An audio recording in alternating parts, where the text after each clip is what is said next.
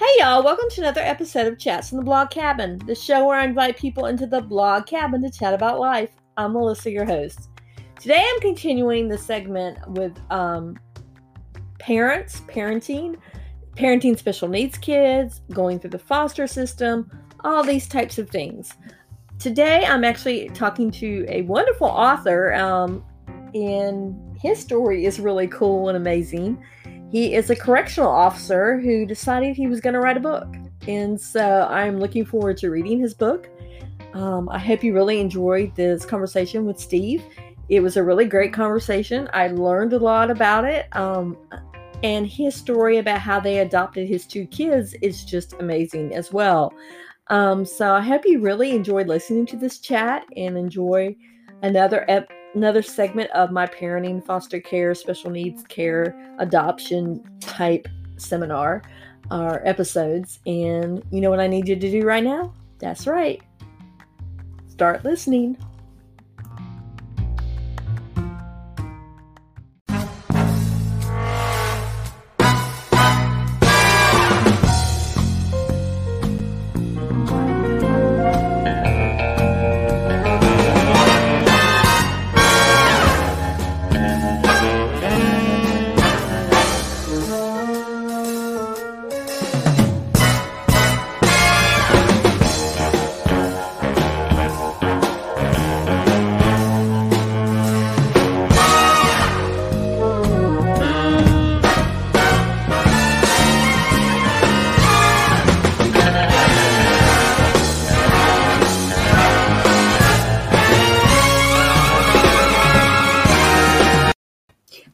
Guys. Welcome back to another edition of Chats from the Blog Cabin. Today I'm joined by Steve, who actually you had an interesting career change at age 54. You published your first novel. So tell us a little bit about yourself, Steve. Yes. Oh, wow. Uh, well, there's a lot to tell when you're 54. You got a lot to tell. Um, I'm originally from Illinois. I worked in corrections, actually, worked for the Illinois Department of Corrections for 25 years, probably the least creative work environment you can be in. Um, retired at the beginning of 2018, moved to Florida, and um, always wanted to write a book. And I decided, you know, if I'm going to do it, better get started. So I've, I've done it. And your book actually builds on your years as a correction officer, right? Kind of your yeah. is kind of in there. Yeah, the uh, the story originated with a story I was told when I started working in prisons in '93. Uh, kind of a, a, crazy tale about something that happened in the prison. I thought, well, that can't be real, but I found out it was, and I thought, well, that's interesting. That would make an interesting premise for a story, and it's kind of percolated in my head all this time, and uh, built some characters around it, and um, finally ready to tell it. Now let's talk about the book. The name of it. The book is called Israfel Rising. Um, Israfel being the name of an angel, for those who aren't familiar. Um, it is about a serial killer who is recreating murders from Edgar Allan Poe stories. And the group of cops who have to try to catch him and figure out why he's doing it, how he's doing it, and how they're going to catch him. So it's kind of a cat and mouse game. Wow. I love that. I did not know it was based around Edgar Allan Poe. That is so cool. Yeah, I'm a huge Poe fan. Um, I like all things spooky and scary. I grew up uh, with my aunts and my grandma showing me the old Universal horror films with Karloff and Lugosi, and always loved that stuff. And uh, my dad was a homicide cop when I was a kid, so I was reading true crime before it was kind of fashionable, before it was like a fad thing to do. And um, plus the experience in the prison, um, kind of led me down this path. But I latched on to Poe early. When I was a kid in the 70s, if you were into spooky stuff, there weren't like Goosebumps books and, and mm-hmm. things like that. You had to read the classics. And uh, we had a book of Poe stories in the house. And I started reading them and got hooked because nobody does it better. And uh, in some ways, the novel is kind of like my love letter to Poe and everything he gave us. Oh, wow. I love that honestly, and I honestly can identify a little bit with you. My dad, when I was growing up, he was in the Marine Corps, but then he be, got out and became a chief of police. He became a police officer and he wow, retired yeah. at the age of 70 something. So I totally get you where the true crime comes in.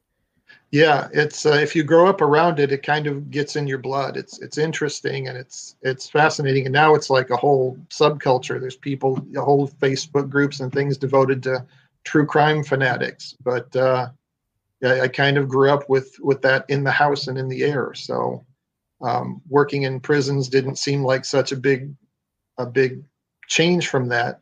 And now kind of writing about bad people and why they do what they do is is kind of a natural progression. Yeah i just i just love that honestly. Um so you said the premise of the book started when you were working you heard it in the prison so it just sat there with you for that long time yes well it was in the back of my head and i've heard a lot of stories uh, and you you get a lot of stories in law enforcement i'm sure your dad has told you there's there's some crazy outrageous unbelievable things that happen that people do to themselves and other people that that uh, stick with you. But one of the early stories I was told when I was an officer was about an offender who escaped regularly and no one knew it. Um, this was a minimum security prison. It was actually an old mental hospital for the state that they had converted to a minimum security prison. So it wasn't built to be a prison. They kind of threw a fence around it and said, we're going to house minimum security people, nonviolent offenders, and uh, who are doing just a few years of time, and they'll be here. Well, part of my job when I started, I was working midnight shift, was fence patrol. And on fence patrol, you spent half the night walking the inner perimeter of the fence all around the facility, just making sure everything was okay and there was no one trying to get out. And then after your lunch break, you spent the second half of your shift driving a vehicle around the outside of the fence also making sure no one was going anywhere.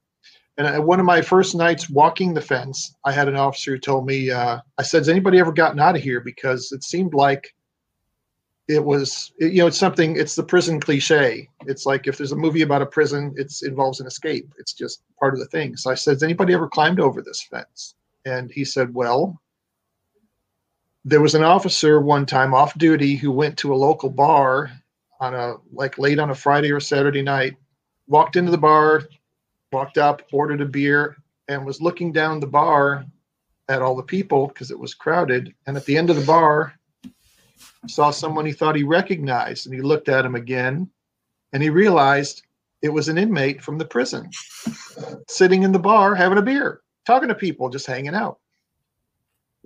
And he called the police, and they got the guy back in, and he talked to the bartender. The bartender said, oh yeah, he's he's down here every Friday night. He shows up, he hangs out for a couple hours, people buy him drinks, and then he leaves. I don't even think they knew he was an offender. And it was like he didn't want to escape. He just wanted to get out and have a couple of beers and then go back.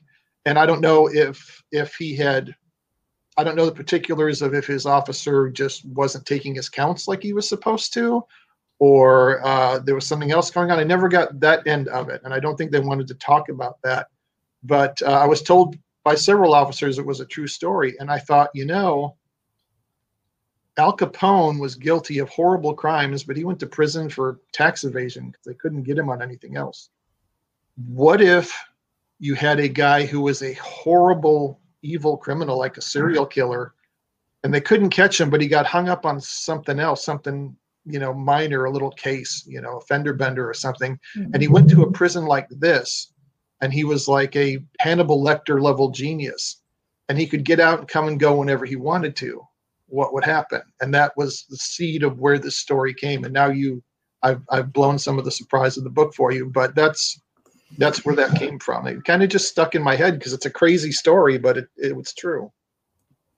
I just love. I love the fact that you took advantage of being 54 years old to have your first book published and not letting it hold you back at all. Well, I've wanted to write forever, and I've written things before. I've had some poems published uh, for 18 months in the 90s. I published and edited my own little magazine um, that went nowhere. And I've written like movie reviews and essays and things. And I always thought, God, a novel.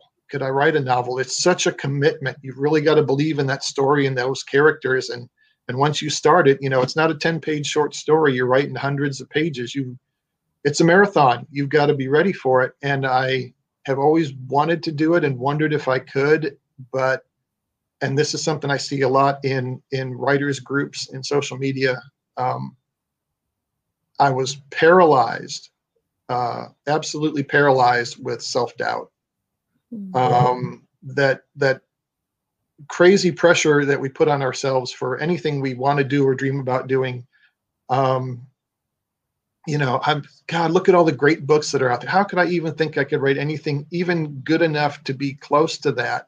You know, why write one more book that's going to be out there and end up at the dollar store? You know, and what you know what makes me think i can do that all the negative stuff you feed yourself because it's so much easier to believe the negative things than the positive things so even though i've done lots of different creative things over the years um, i always kind of had writing a book in the back of my mind but i didn't really think i could do it and i've reached the point at 54 and retired from one job work now i work for the florida department of corrections um, i said you know what I'd rather know no you can't write a book. I'd rather try it and fail than be lying on my deathbed going, God, I wonder if I could have done it. So I took that idea of, of the few I had in my head. I thought, I'm gonna, I'm gonna take this story and I'm gonna work. I'm gonna write what I know. Everybody's first book is supposed to be autobiographical, right? I'm gonna write something I know and go with it and see if I can commit to it and stick to it and do it. Because I started a novel several times over the years and write three chapters and read it and go, oh, this is no one's going to want to read this. You stick it in a drawer and it, you never see it again. I think there's lots more people who've done that than people who've actually finished a book. So I finally decided to do it and I started and I said, you know what, I'm not I'm not stopping no matter how bad I think it is, no matter how many times I get stuck, if writer's block, I'm going to plow through, I'm going to do it and if I finish it and it's god awful and everyone who reads it says it's god awful, okay, now I know I can't write a book either, but at least I will have an answer. And I stuck to it and sent it to people who I knew would give me an honest answer, who wouldn't just say, "Oh, you wrote a book. Oh, it's really good." You know, I didn't want that. I wanted people to read it with a critical eye and give me feedback like they don't know me. And um, it was overwhelmingly positive, and I thought, okay, well, maybe I can do this after all. And now we're putting that book out there and I'm working on the second one. So take me through the process. You initially had the story. How long did it take you before you actually started writing, and then how long did it take you to write the book? Wow, I started writing the book last year, so early 2019, probably the turn of the year, probably right around January. And um, I work full time, and my wife is a nurse who works crazy hours even before COVID happened, and is on her feet 12 hour days, five six days a week. So you know, I work 40 hours a week at a desk in air conditioning at a computer. So when I get home, I take care of the household stuff. Um, our son lives with us, and I help him with anything he needs help with. And um, so I don't have a lot of free time. So I started writing it. I committed Sunday mornings to working on the book. And so I would write four to six hours every Sunday morning, occasionally a little bit on a Saturday. Um, and it took me until it was actually my birthday, August 9th, when I finished the manuscript. And I said, okay, this is as good as I can make it. And, and, you know, whether it's good enough or not, I'm done with this. I may have written the worst book in the world, but I could, I've written a book.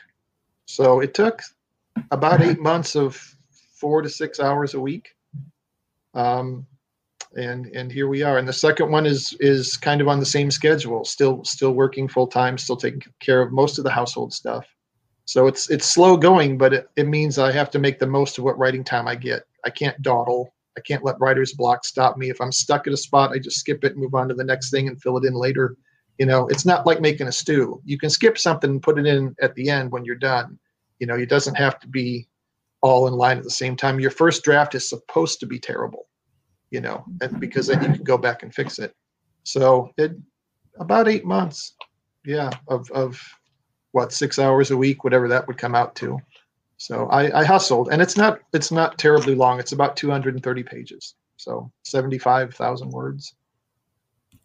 So did you self-publish or did you go through a publisher for it? I self-published, and I originally, when I started, told myself, you know what, I'm not going to self-publish. No matter what I do, I am not going to self-publish because I've, I've I know people who have done it, and I've I've heard stories about it. And you know, anybody can publish a book on Amazon or or whatever. Doesn't have to be good, you know. And uh, I thought, you know what, this is a crime thriller. It's it's like pulp fiction, suspense kind of thing. So it's a popular genre. I thought certainly I can get a publishing house to take this. If not, then it's clearly no good. But there is a market for it. So that'll be the litmus test of whether or not I wrote a good book. If strangers will give me money for it. That was my thinking at the time. And I started doing research into what it takes to get your book traditionally published. There are only about five major publishing houses left. Um, unless you're a, an established author or a celebrity or someone very unique, um, a public figure, it's very difficult to get your foot in the door. You have to get an agent, first off, which is hard. You have to write what's called a query to your agent and try to try to get them to take you on as a client. And then the agent has to shop the book around and try to get it sold to a publisher. And i was talking to people who were published and they were saying it's like yeah it's it takes 18 to 24 months usually. That was before covid happened.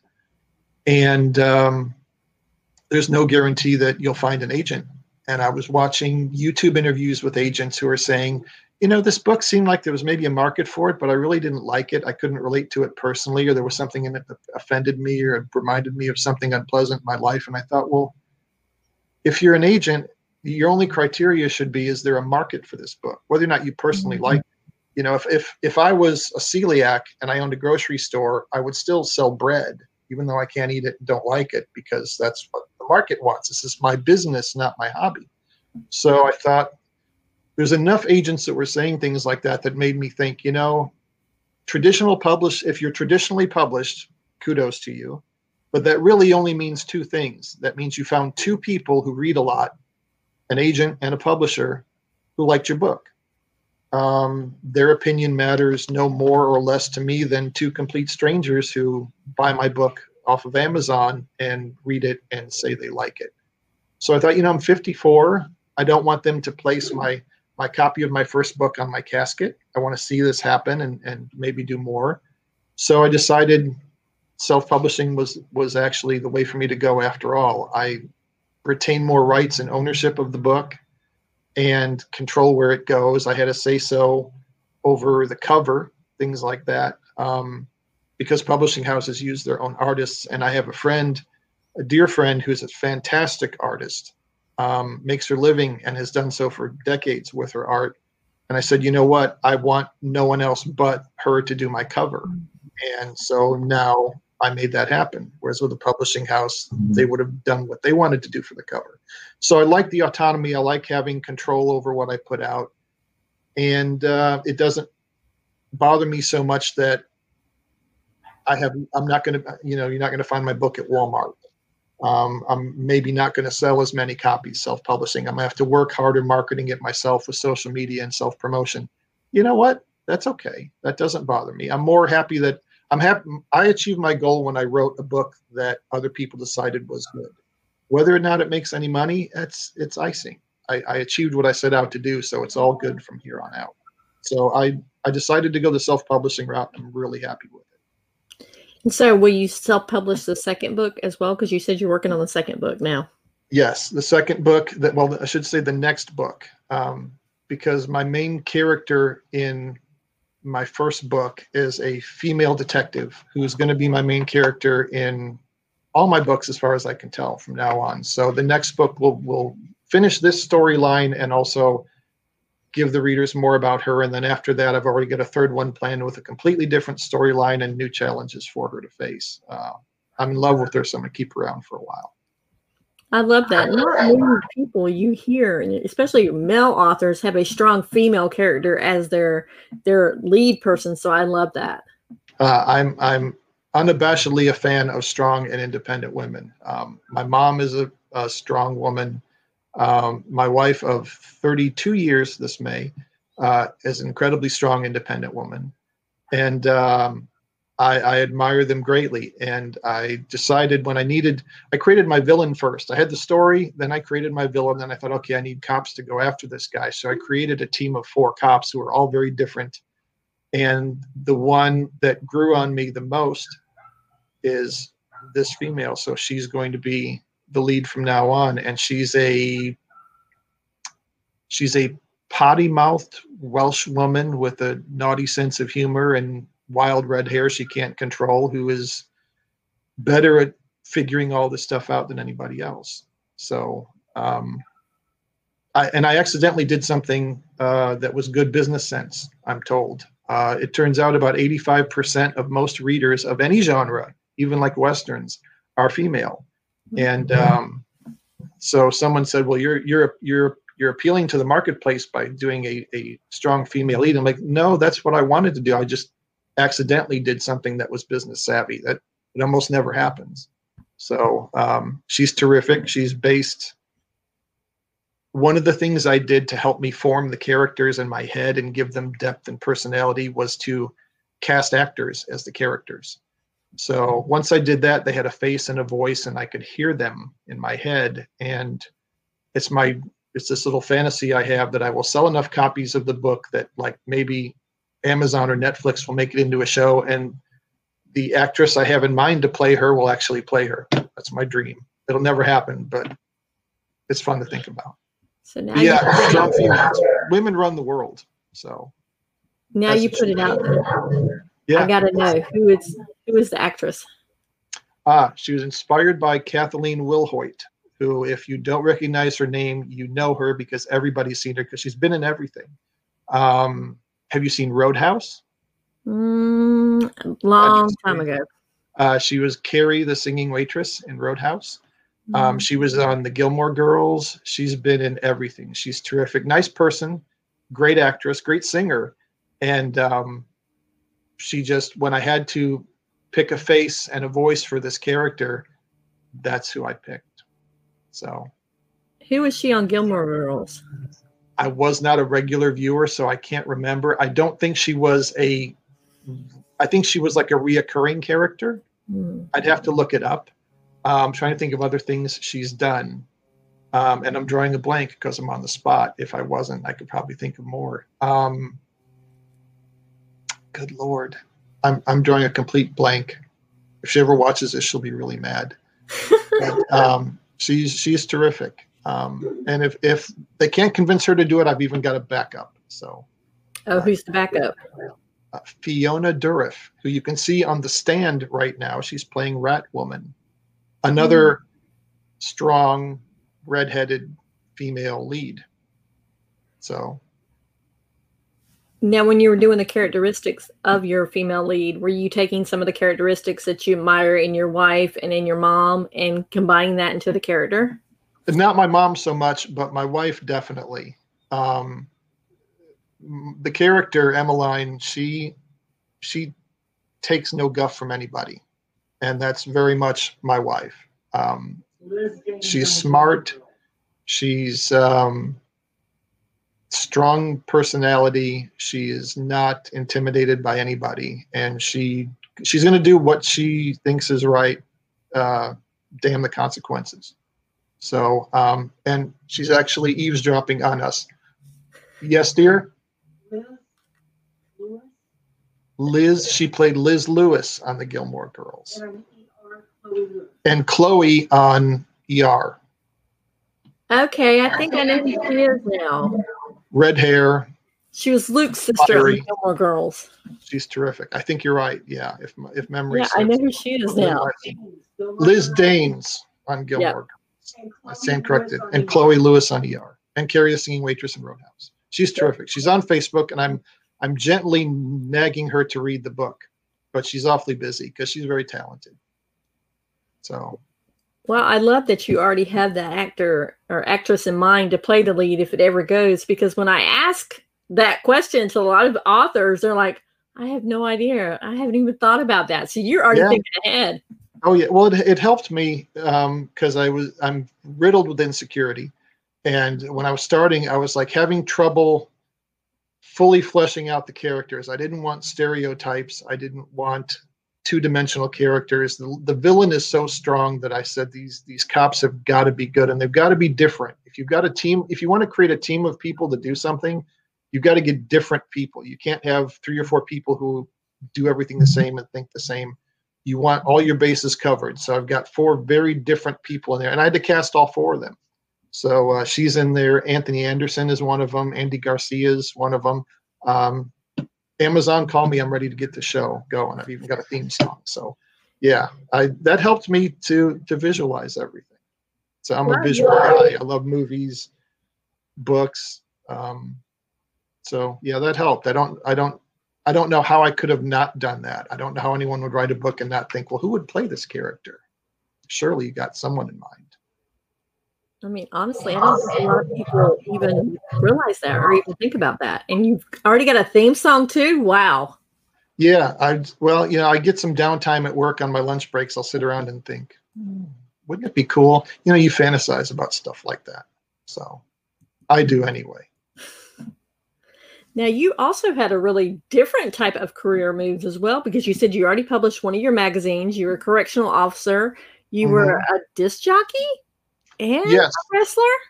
Uh, yeah. Well, I've always looked for a creative outlet. Um, I was a theater major in college, um, and I was my goal was to write and direct movies um, when I got out of college. But in college, I met my wife, fell in love, changed everything. So a week after graduation, I got a real job and uh, been working at those ever since. But I've always looked for a creative outlet. So in 2000, I, I love music, huge fan of music. Um, I grew up in a house where on the weekends my parents would just put a stack of records on the record player and they would just play all day, one after another. And it was all kinds of stuff big band and swing music from the 40s, then Buddy Holly, then Santana. I mean, it, it no rhyme or reason, but they loved it all. And I grew up with this great musical education. So I love um, music. And in 2002, I had the opportunity to do a, a weekly two hour radio show at a local radio station uh, in the town I was living in in Illinois. It has a private college that has its own radio station. There aren't enough students to fill all the slots for the station, so they opened it up to local townspeople. So I started doing a two hour weekly radio show, and I did that for five years and actually DJ'd a couple of club gigs off of that. Um, didn't have a whole lot of listeners, but had a whole lot of fun and actually got to interact with some of the bands and artists that I liked and debut some songs. There are, there are a couple songs that I was the first person to ever put on the radio. So that was kind of cool. And then so, you were pro wrestling. Yes. Pro wrestling was was another that was that lasted longer. Um, I grew up as a fan of wrestling, old time wrestling from the 70s, and not the stuff you see today. It's more cartoony and silly. Um, it was presented as a serious sport. And I grew up loving it, and, but never imagined that I could do it, never even thought about it. Um, even, you know, went to a wrestling show as a kid and met a couple of the wrestlers, and it never occurred to me to say, hey, how can I do what you do? No, of course not. That'd be like, I want to be an astronaut. That's not possible. I couldn't become a wrestler. And then in the mid 90s, I met um, C. Ra McGirt, who actually edited my book uh, dear friend of mine, um, like a brother to me. And he had been a wrestler for a year. He'd actually gotten trained and started working wrestling shows in Tennessee with the idea in mind to write a book about what it's like to be a wrestler long before it was exposed as a show or the, the dreaded F word fake. Um, he wrote an expose. Uh, he wrote a book called Blue Collar Ballet. I actually have a copy of it here. And um, I met him and uh, bought the book. And I said, You got to, you know, this book is fascinating. And I think even for someone who doesn't give a darn about wrestling, it's a fascinating story of someone exploring a whole nother world and culture that's foreign to themselves and, and learning things from it they didn't expect. And uh, he said it was fantastic. I loved doing it. Didn't make any money. I got banged up, but I love doing it. You can't put a price on experience. If you ever get the chance, do it. I said, well, it's never going to happen. I'm 31 years old and I'm no athlete, you know. Um, some guys wear shirts that say like tap out in UFC. My shirts say cookout in KFC. Um, so no, it's not for me. But I found a wrestling school online a couple hours from my house, and again, it was like it was like this thing with the book. I thought, I wonder yeah, maybe I could be a referee or make the popcorn or something, but maybe I could do this. And started training and got the heck beat out of me and didn't make any money and got hurt a lot and still have chronic injuries from it. But I was involved in it off and on on the weekends for years. And met people I grew up watching and learned a lot and made great friends and had ex- experiences I can't put a price on. So I did that for several years. Um, drove all over the Midwest doing shows when I could until I got not seriously hurt, but hurt enough that I thought, you know, I've got a day job, I've got two special needs kids at home and a wife that count on me to bring home the bacon. And I'm not making any money doing this, it's just fun. If I really mess myself up, then I'm putting my hobby before their needs, and I can't do that. So I kind of walked away from it. But uh, every once in a while, I I'll be in a store and see an action figure of someone I know, and that's kind of surreal and kind of cool. So yeah, I did that for a while, and it's I studied theater in college. Uh, wrestling is theater in every sense of the word. It's uh, it's like ballet dancing in a way. You beat up your body to tell a story in silly costumes and absurd situations, but if you do it right, the audience will have a good time. So, who did you get to meet? Said you got to meet some of the people. Oh wow! You'd have to be uh, an old school wrestling fan to know some of these people. I got to meet Jimmy Valiant.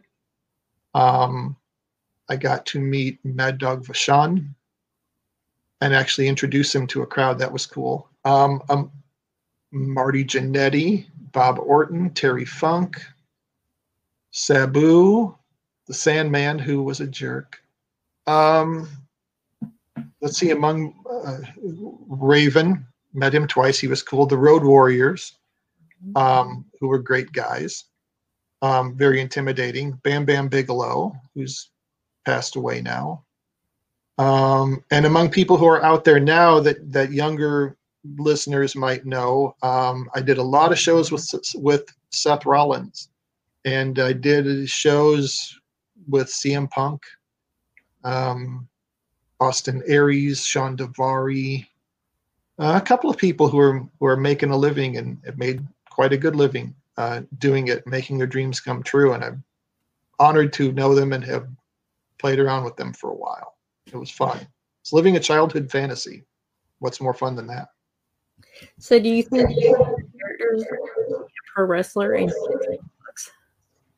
there's wrestling is actually mentioned in the first book because um, you write about what you know, and like I said, every every f- new writer seems to be drawn to writing something autobiographical. And while this isn't my story in this book, the two lead cops who are partners and are like oil and water, um, the, the one thing they have in common beside their job is wrestling. So they talk about wrestling periodically through the book and and name drop a couple of people I actually know, in, including uh, C-Ra. Um, one thing that happened, I got stuck very quickly coming up with names for minor and ancillary characters. You know, characters who just show up very briefly. I thought, okay. And then the secretary, John, and I started thinking, well, I can't call this character this name because I know someone by that name. I don't want them to think that I think of them as this unpleasant character. But I need a name so I put it out on Facebook. I said, you know what? If you know me and we're cool, there's a good chance you're going to end up in this book somewhere because I need names. So I just started using names of people I know. So there's probably 20 people I actually know who are mentioned in the book in some way. So it's kind of an in joke between those of us who are in the know. They read it, see their name, or some the name of someone else they know, uh, people I've worked with and people I know. So there's things that amuse only a few of us in there. But it, it helped me. And rather than flipping through the phone book and trying to find names that worked. So you, you, whatever works, whatever it takes. I love that. Now I will say you've already warned me that this book is not for young children. It's an, an adult book. No. So tell why you put that little. Uh, yeah, well, it's very important uh, in in the more enlightened and sensitive times we're living in to alert your readers readers to what's in a book. You don't. The last thing I would want would be for someone to pick up my book and read it and be triggered into reliving something or having a nightmare of something unpleasant. Uh, this is supposed to be entertaining, but it's it's about a serious matter and and un, unpleasant people so um, Yeah, it's it's only for adults to read. There's uh, lots of bad language because that's how cops talk. Um, there's descriptions of violence and like the aftermath of murder scenes. There's um, a lot of inappropriate sexual humor because that's how cops talk. Especially my main character. She's she's a potty mouth, but she's funny. Um, and and just kind of uh, dark themes. I, I wouldn't want a young person who wasn't ready to read this to read it and or even even an adult who's going to be triggered by those things um, it, you know if if reading the f word upsets you and i don't mean fake this time uh, this this isn't your book i'm sorry but i wanted to make it as realistic as i could best compliment i've gotten so far in the book was from a retired alabama policeman uh, who read it and wrote to me we were texting back and forth and he said either you were a cop or you have a cop on your research team. And I said, well, neither, but that's great because if if you didn't look at it and go, well, this is stupid. Cops don't act that way. Cops don't talk that way. Cops don't think that way. I'd feel like I failed. But um, you develop when you work in corrections or law enforcement, or I've learned through my wife nursing, when you work in a field where you see the worst of of people it's very common to develop what most people would consider a dark or sick sense of humor to help you cope with that because humor is is a coping mechanism for everybody and uh, the worst things you're experiencing the the more you can find a way to joke your way through it the less you'll cry so there's there's some i guess what you'd call sick humor in there but it's it's uh, the cops doing what they have to do, living in the world that they're living in. Um, oddly enough, the person who swears the least in the book is the bad guy, who's an absolutely horrible excuse for a human being. So, was that by chose him to the one that cussed less or talked like that less? He he's very um, very controlled and very emotionless, and I thought, well, he doesn't he's capable of losing his temper, but it's really doesn't happen very often. He's kind of bloodless in a way. He's he's not a relatable person. I didn't want a relatable villain. Um, when you watch, uh, you know, Hannibal Lecter in a movie, yeah, he's the bad guy, but you you like him. You kind of admire him and and you're not necessarily rooting against him, even though what he's doing is really bad. Um, like like a Freddy Krueger. Everybody went to see Freddy, even though guy used to he's killing kids, but yeah, but he's he's kind of cool. Uh, or the TV show Dexter, where you have a serial killer kind of hero because he's killing other serial killers. Um, it's it's interesting, but I didn't want to do that. I didn't want to jump on that bandwagon. I wanted it because I've met serial killers and uh, they're not happy people and they're generally not cool and they're not pleasant they're not fun to talk to. So with a few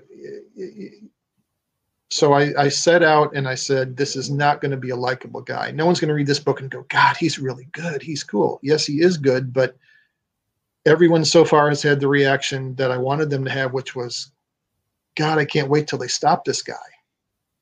You know no one's rooting for him and he's if anything he's he's worse in the second book. So i didn't want to glamorize um, evil in any way uh, the good guys may be a little rough around the edges but they're definitely the good guys and and you want to root for them especially emmeline yeah, and basically, you see every day. You know, you, people cuss every in everyday life, no matter even they say yeah. they don't, they do. So you kind of wanted to make them more normalized, right? Not so picture perfect. Yeah, exactly. There is one cop who really doesn't swear, um, but she's a bit of a fuddy duddy. She's a bit of a stick in the mud. I've got uh, two main female cops and two main male cops, and they're all completely different. And the two women have a history that's not good between the two of them. Um, they don't get along at all, and that kind of feeds part of the tension when they're sitting around debating and discussing and arguing about what's going on and trying to figure out how to stop this guy because they've all got a different idea of, of what's going on. So that that creates some tension too. But yeah, people people cuss. we all know this. And uh, I wanted to be re- realistic. You can't have a cop, you know, chasing a serial killer down the alley and, and doesn't catch him and go, well, darn. No one would believe that, you know. You can't say, well, then he said something naughty. You, you just have to put it out there. Um, and that's what I did. I didn't try to be gratuitous with it, but it's it's how they talk. It's how we talked in corrections, most of us. Um, it's just living in the world that you speak the language of the world you're living in. Mm. So that's lots of bad words. Let's let's take it to another direction now. You also sure. adopted and you have two special needs kids. Talk about that. Yes, they are awesome. Um, my wife and I learned early in our marriage that we weren't able to have our own biological children. And we debated what to do. We considered like in vitro fertilization and things like that, but it's terribly expensive. It can be very difficult on a woman physically to go through those things, and there's no guarantee of success. And uh, we're, we we love our families and we're proud to be members of our families, but we're not so enamored of our own DNA that we felt like we had to insist that any child that we love and raises our own has to have our DNA. There's so many kids out there who need adopting, and we thought, you know, we have, we have several good friends who are adopted, and so we thought, you know, adoption is an alternative. Why not give a kid a home and parents that will love them? So we went through the process of applying to be a foster home, which you had to do first in Illinois. You have to be a foster home for at least six months before you can apply for the adoption process. And my wife and I are both white, uh, or as I refer to myself, mostly white because I'm 10% Cherokee, but I'm a white guy.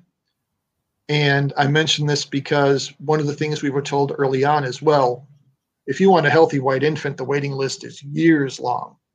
And we said, well, we walked in here and said we wanted to adopt a child. We didn't say healthy. We didn't say white. Why don't you know? Don't assume that about us. Um, we, we we're not that way. We're colorblind.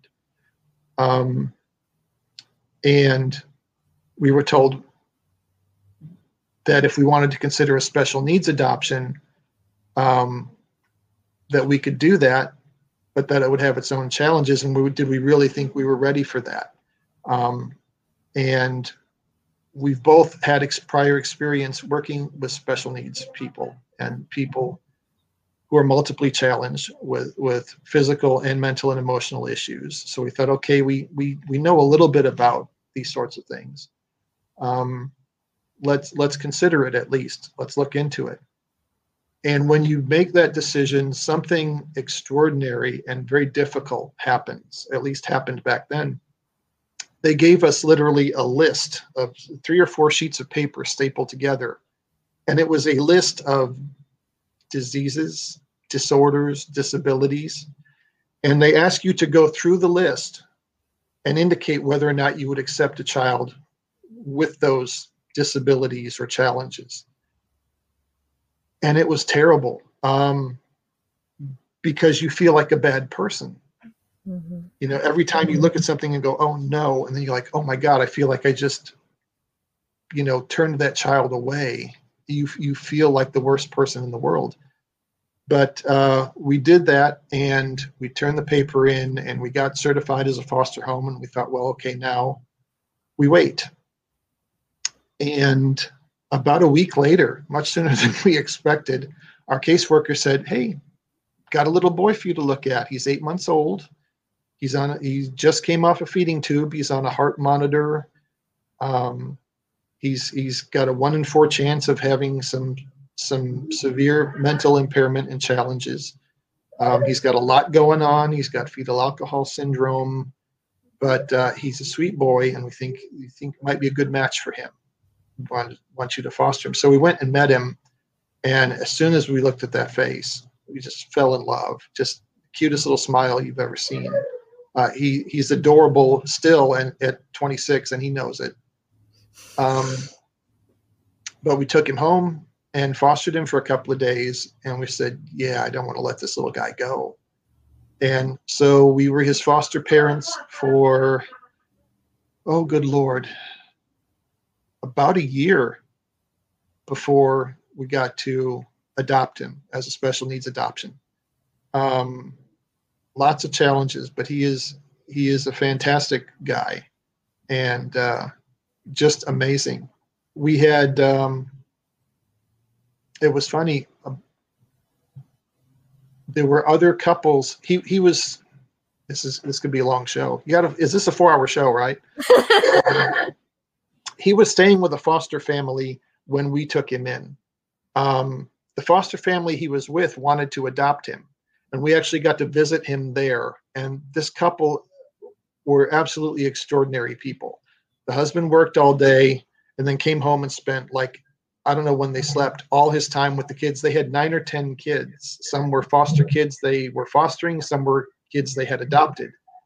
And the mom was just hustling all day long, getting these kids to school, taking care of the little ones, and just uh, cheery and upbeat and energetic. And I'm like, who? This is Wonder Woman, right? And they wanted to adopt Tyler, and that's my son's name. And the obstacle was that the Tyler's birth parents um, still had their rights. They hadn't been terminated yet, but they knew that that was the end game. That that was eventually they were going to have their rights terminated. But if they were going to fight the process, it could take years. And they reached a place where they said, "Okay, we're willing to sign away our rights for Tyler for him to be adopted by someone else, but we'd like to have a say so in where he goes." and who adopts our son, which is understandable. So there was me and my wife, and I should say my wife and I, good grammar for a writer, right? and two other couples, all of whom were interested in adopting Tyler. And we essentially had to fill out kind of an application to see why we would be a better choice. And we asked our caseworker, well, the couple that he's with now want to adopt him. Why? And they're they're fantastic. They're they're wonder parents. Why can't they adopt Tyler? Why are we getting a shot? We're glad we're getting a shot, but why are we getting a shot? They were a mixed race couple, and the birth parents didn't like that. Mm-hmm. So their racism benefited my wife and I because it gave us a chance to adopt our son because we happened to match him in pigment. Um, so that's kind of an interesting side, not how sometimes there's even a silver lining in something that's negative.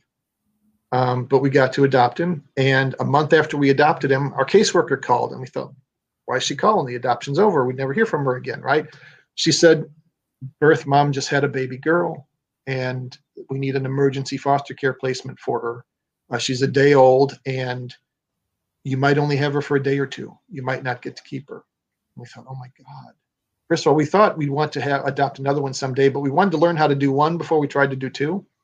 And here, all of a sudden, we have uh, this baby girl fall out of the sky, and we thought, you know, the minute we see her, we're going to fall in love with her. It's Tyler's sister. Um, can we take her in as an emergency placement, only to turn around and hand her back and never see her again, and she'll never remember us because she's a day old?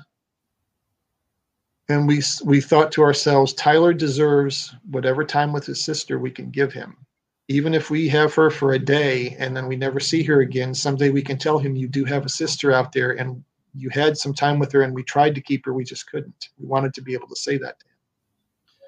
So with four hours morning and us having nothing for a newborn and nothing for a girl, uh, she showed up on our doorstep and we took her in and she had her own set of of special needs and challenges, very different from Tyler's, but just as serious. And every couple of months we'd get a call from the caseworker uh, yeah bring her to court on this day at this time.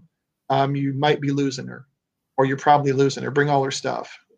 That's because you know when you've taken them in that's your child. Doesn't matter if they were born from your womb or from your heart. Um, and that was gut wrenching those court dates were just horrible because we were so nervous we were driving to the courthouse and maybe losing our daughter and when she was three years and one month old, to try to shorten this story a little bit, we finally got to adopt her. Mm-hmm. So we have them both. Um, she's living independently now. Um, Tyler still lives with us. And uh, they're fan, they're 25 and 26, and uh, they're amazing. There's no tougher or better job than being a parent uh, to any child, and uh, it's been a heck of a ride. They're they're great kids. So yeah, that's for forget you know getting hit with a folding chair. Being a parent is is hardcore and extreme if you want to challenge yourself to do something. So yeah, that's work. I, my doctor used to ask me, "What do you do to relieve your stress?" And I'd say, "I work in a prison." Because going to work was sometimes easier sitting in a watchtower with a rifle than wrangling teenagers. I think every parent can relate to that. But uh, I wouldn't trade it for anything. It's been fantastic. Yeah, I can. I have three through teenage years. One is 18, the other ones are 25 and 22. So, wow, yeah, I totally can relate to that. Well, and I, at the risk of getting in trouble with your female listeners, I, I have to say, I, I personally believe from what I've been through and what other parents I've talked to have been through, females are more difficult to raise. Females are much more complex creatures than males are. Males run on three or four drives, and it's pretty obvious what they are, and they're easy to figure out and deal with whatever problem they have. You ladies are far more sophisticated. Um, mm-hmm if something was upset with upsetting my daughter, it could be one of a hundred things, and I couldn't figure it out. And sometimes even she didn't know, and if she did know, she wasn't going to tell me. So much more challenging raising a daughter. But again, she's my princess. Wouldn't give her up for anything. But yeah, it's parenting is a tough gig. You wonder how cool young people become stodgy old parents raising kids. That's how it happens. Yeah, that's true. And that's true conversation about how different raising a boy and raising a girl is. I had three girls, so I really didn't know, but I've seen my sister who had two boys, how different it was for her. I mean, they were mm-hmm. like, they get up, they could care less how they look. They're just rolling out and walk out the door. The girls are going to have their makeup and all this other stuff on. And it's like, ugh. Oh yeah, it's it's uh, apples and oranges for sure. You know, if you ask your son what's wrong and he says nothing, uh, it's it's nothing. If you ask your daughter what's wrong and she says nothing, you're like, uh oh, what something serious is going on. We got to figure out what it is. So different world. So, do you ever think that you'll write a book about your own experiences with the foster care and adopting? Because I think that was something that a lot of people would be interested in, in hearing. Or do you think you want to be private to, to your kids? Um, well, I, I, don't think I would go too direct. Although, I mean, if you change the names, unless you know me and know my story, it, it, you're not going to know how true to life it actually is. I don't know. I would. I, I take my writing seriously, and I try to do the best I can. But writing fiction, you know, writing crime stories is one thing. Trying to do right by someone who's actually a real person and to to serve their story well uh, that's a heck of a responsibility. That that's a whole nother challenge. Um, I might. I'm. I'm not limiting myself. I'm not. I haven't said, okay, you're just going to write cop novels because that's what you started with, and you're going to be known as the guy who writes the cop novels. I'm not. You know, if I decide to wake up and write a sci-fi story or a western or a romance, I'm going to give it a shot and see what happens. I'm not going to limit myself that way. But I don't know, maybe a fictionalized version of that, and I'm sure some of it will kind of creep into um, my stories, like uh, the wrestling has in this one. I put it in there because it's it's part of who I am. Um, so I don't know. Maybe if I feel like I can do it justice. Um, one of the things I'm considering is trying a true crime book. Um, I don't know if you know who Joseph Wambaugh is he's old now, but in for decades he was a very popular writer. He started out he's a former cop. He started out writing cop fiction, but occasionally would write a true crime story. Um, he wrote actually a book in the 80s about the first story in the world where genetic fingerprinting DNA was used to solve a crime. Um, so he did both, and I've thought, well, I wonder if I get tired of writing these fictional crimes, if I could actually research and do a true crime book about something that's actually happened. But again, you'd have the burden of trying to do right by real people and telling their story honestly and faithfully and fairly. And I don't know if I'm good enough to do that yet. We'll we'll see. But um, I've thought about it. There's a local case here in Florida that I'm very interested in. A woman who's been missing for 15 years, and uh, her parents are still fighting heroically to try to find her and find out what happened to her. And no one's written their story yet. It's been on TV, but no one's written a book. And I've thought, you know, wow, they're an hour from my house. Maybe this is something I could try to do, and maybe a book would raise awareness and maybe help get them some answers and bring her home. But I'll have to believe I'm good enough to do it before I try it. So reality is is a whole another set of responsibilities than fiction. So that's true. Maybe so, do you think you'll have any characters? I know there's one author that I read. Her daughter has Down syndrome, and she always weaves into her books a character with Down syndrome to show just how normal it is. It's not like it's not as scary as most people. Yeah, it's got its challenges, but it's not as scary as most people think it is. Yeah, exactly. It's it's important to break down barriers, I think, and to build bridges and introduce people to things they're not familiar with. Um, I try to step outside my comfort zone as much as I can. Um, I there's an awful trend I'm noticing in society and in books where it seems like you're being discouraged from working outside the box, uh, writing about things that you're not personally part of. Um, and I think that's wrong. I think that divides people and, and separates people instead of uniting us all together. Um, I think if uh, you know uh, my my character is a, a, female, I'm obviously not female, and uh, so some people can make the argument well how can you write about you don't know what it's like to be a woman. How can you write about how difficult it is to be a woman and what it's like and how a woman thinks and all this other stuff? And true if i could figure out how a woman thinks i would write that book and be talking to you from a yacht somewhere because i'd have sold a billion copies of that book to every guy on the planet. But i think it's important to work hard to try to understand people especially people who are not like you. Um, so yeah anything you can do like that i i may in future do that and and talk about some of the adoption issues as well as some of the health issues that my kids have and have gone through to try to raise some awareness of that. Um, not not try to stand on a soapbox with the book but make it part of the world so that people maybe learn something while they're getting entertained. Yeah that's that's admirable and that's definitely something i'd like to do yeah, because it brings about more normalization. The more you talk about it, something that you shouldn't look down on, you know? Absolutely, yeah. It's uh we should be elevating each other. Absolutely. Like relate everybody is equally worthwhile and deserving of consideration. And you should understand something before you talk about it. I good lord, if if we all knew what we were talking about, we'd all be a lot better off. So, so true. Yeah. So, what is up next for you? What is up next? I'm finishing the next book in in uh, for Emmeline Sullivan, which is called Israfel Fallen, and resolves this particular storyline.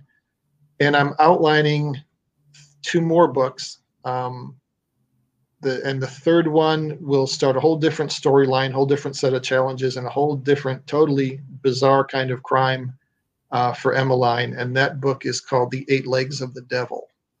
So mm-hmm. I'm going to stick with Emmeline for a while, uh, as long as I can keep her fresh and interesting. I think she's someone that any reader will root for and get behind and be entertained by. And I may consider writing something nonfiction uh, most of what I read is nonfiction, so I may I may try my hand at that. But for right now, I I want to get this second book, Israfel Fallen, ready. Um, we're launching. Israfel Rising is out there for purchase, but we're officially launching it on January 19th, which is Edgar Allan Poe's birthday. I thought that was appropriate. And uh, I should have Israfel Fallen ready to go and for purchase, I'm hoping by summer and hopefully have the eight legs of the devil ready for the holiday season next year. Because you got to think about these marketing things, I guess. But that's that's the plan. time and health and life permitting. Uh, 2021 almost certainly has to be an easier year. God, I hope so. Um, so hopefully we'll uh, we'll get all those things done. But that's that's what I've got planned so far. So where can people find you? uh, I am trying, I'm making every effort to follow the advice of every writer I've met and become a social media self promotion juggernaut. Um, I'm on Facebook uh, as just Steve Gans, G A N S. Um, I'm also on Twitter and trying to learn how that works. I'm on Instagram, ditto, and I'm on Reddit, uh, double ditto, because I'm really struggling to figure out how Reddit works. But I'm old. I mean, I can I'm, I can program a VCR, but anything more recent than that technologically gives me a challenge. I've also got my own website, uh, stevergans.com, uh, where I'm trying to keep track of everything. I have a blog and um, putting links up to things, and there's a little preview of the book. Uh, and in fact, if you go to Amazon and find Israfel Rising and click on the cover, you can read the first three chapters for free. So if uh, people want to do that, see if it's their cup of tea, they can do that. Um, but uh, I'm out there trying to get the word out to, to as many people as possible. And uh, I'm meeting lots of great writers too. Um, and I'm, I'm reading their stuff and I'm, I'm blown away and humbled by it. But uh, I'm going to try to keep my myself in the game. There's a lot of good stuff out there, but I think there's room for me. I'm gonna I'm gonna find out because we all love a good story.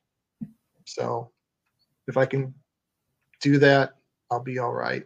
Um, but yeah, Facebook, Twitter, Reddit, Instagram, and stevergans.com. I want to thank you coming on today and sharing about your story and about your life. Because I mean, it's a very, I can't wait to read some of your books because it's, you got all these things that are going to apply to the book. Apply. Uh, yeah, it'll all get in there somewhere because you write what you know. So I appreciate you giving me the opportunity. I'm, I am in stellar company. I've been uh, listening to some of your other episodes. Um, terrific and diverse group of people you get uh, which is fantastic. I'm, I'm learning new stuff.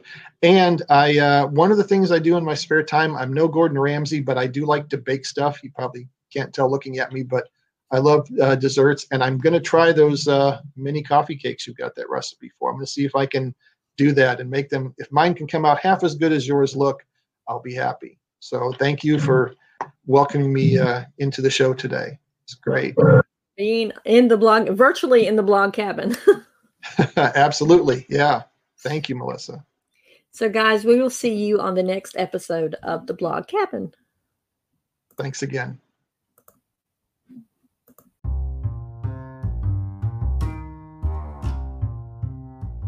Y'all, I'm just so impressed with Steve.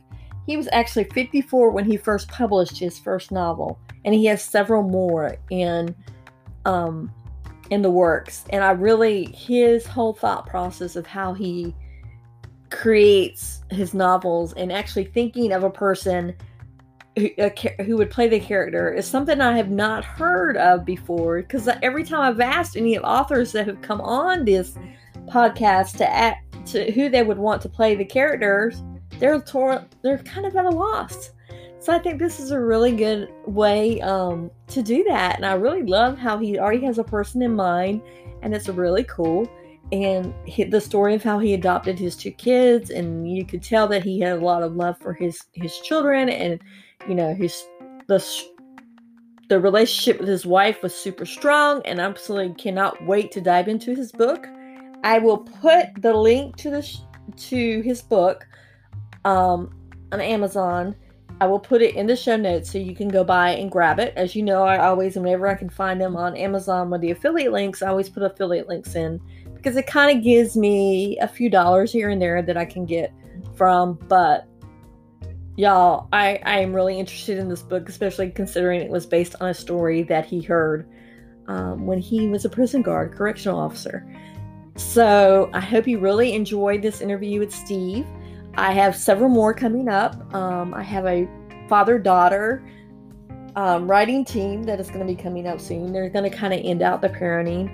Um, then I have a mom who has adopted eight kids and basically went on the road with her kids. And eight kids that were special needs. So, guys, I really, really hope you're enjoying this series. Um, like I said, I have a couple more before we close out, and then I'll start a series on business. And I think business is going to be the month of February. So I hope you guys have a great rest of your day.